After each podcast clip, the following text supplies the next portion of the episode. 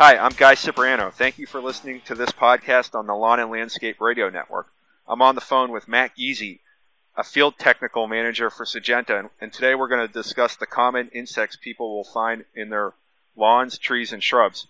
First off, Matt, thanks for joining us.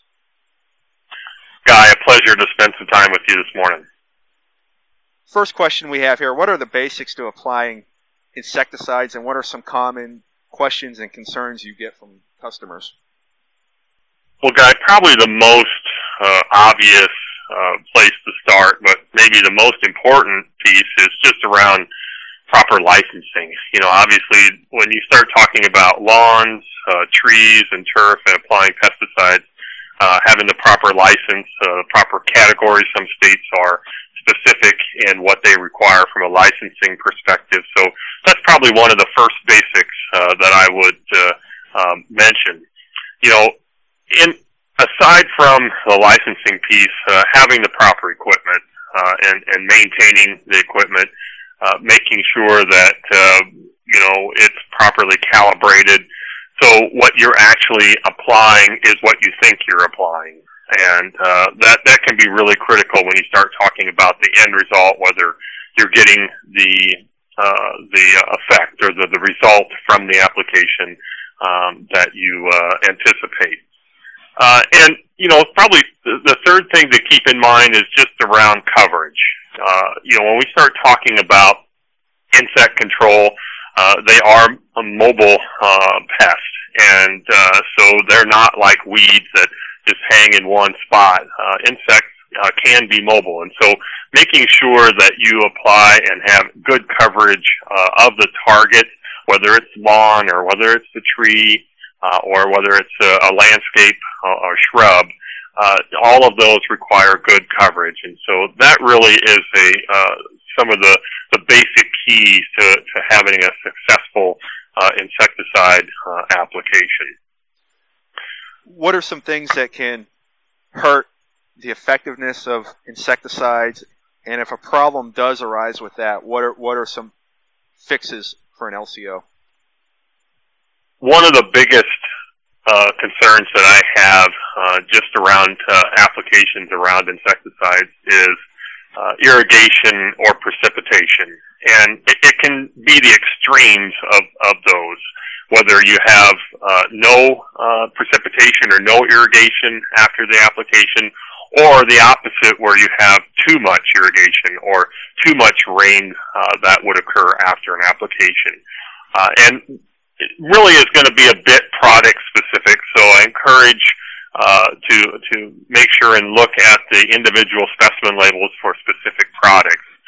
But for example, more of a contact type insecticide is going to be more affected by rainfall after application, whereas a white grub insecticide that needs to be activated, needs to be washed off the foliage, is really relying upon that irrigation after application to move it into the target zone where those white grubs might be. So to me, watering in or irrigation or rainfall really can either enhance the application or can reduce the effectiveness. Now, you know, if you are recommending a specific white grub insecticide, for example, and the recommendation is to water it in, the best way to do that is make sure that that communication occurs to the homeowner to water in those types of applications.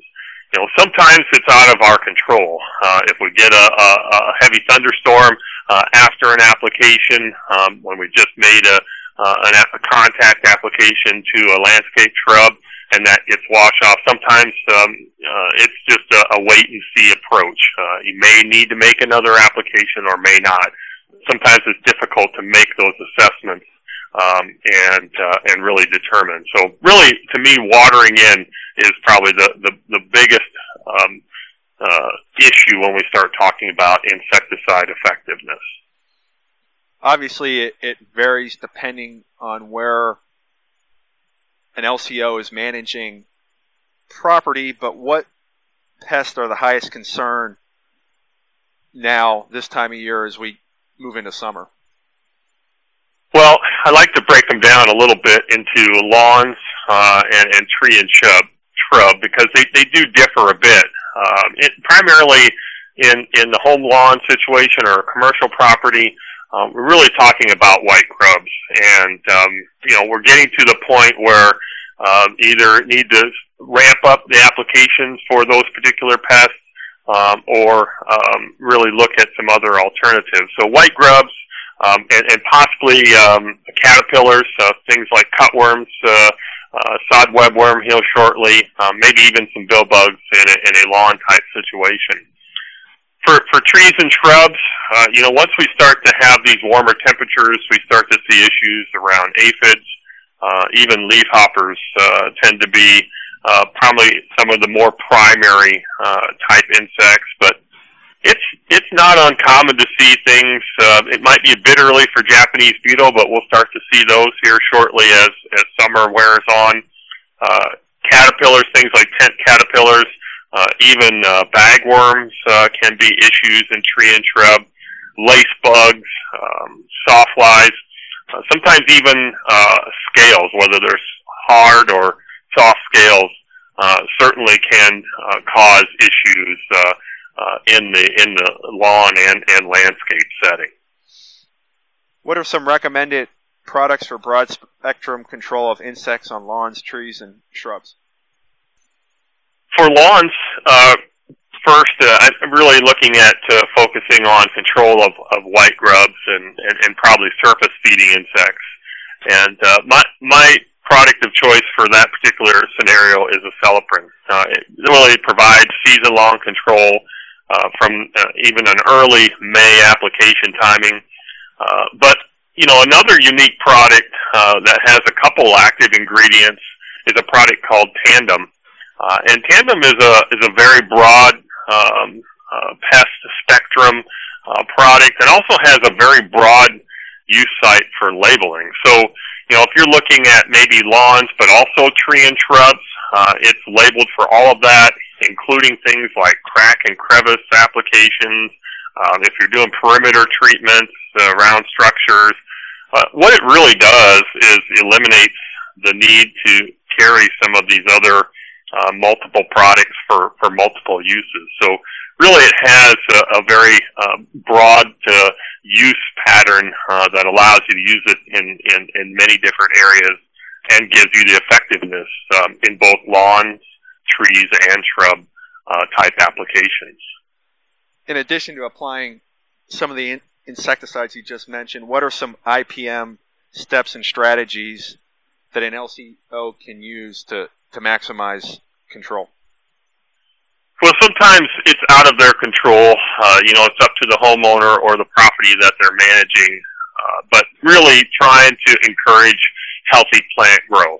A plant that is not happy because of the environment that it's, if it's too much shade or poorly drained, correcting some of those underlying agronomic issues are certainly going to help that plant become more healthy and more active to overcome, whether it's an insect pest infestation. And in some cases, you can't control that, and I understand that. Sometimes it's just more about scouting regularly and making sure that you're making applications when we really need to, allowing beneficial insects to do their part when there's low pest infestations, and so really it's looking at the whole plant and trying to understand what's affecting it, what's causing stress on it, and then utilizing insecticides to supplement that process. We've been talking about broad control, and broad means a lot and all-encompassing. What are some resources an LCO can turn to maybe simplify the process and learn more about all these different pests that he or she may encounter? Well, there certainly are a lot of options and a lot of information to sift through if you are doing it for the first time or are have been even a seasoned veteran of making these applications. encourage you to talk to not only your local cooperative extension, the state turf extension specialist, in each state is a good resource of information. You can find information about the products that we've talked about today here, Celeprin and Tandem, whether it's on Greencast online or just other Syngenta.com websites. Certainly can find information regarding those particular pests. And sometimes turf conferences, winter conferences, that doesn't help you much now, but there are certainly times and opportunities for education during those particular opportunities as well, and so encourage to really take advantage of those opportunities when they arise. Well, thanks for joining us, Matt. This was some outstanding information, and enjoy the rest of your summer, and we look forward to talking to you again soon. Thanks so much, Guy.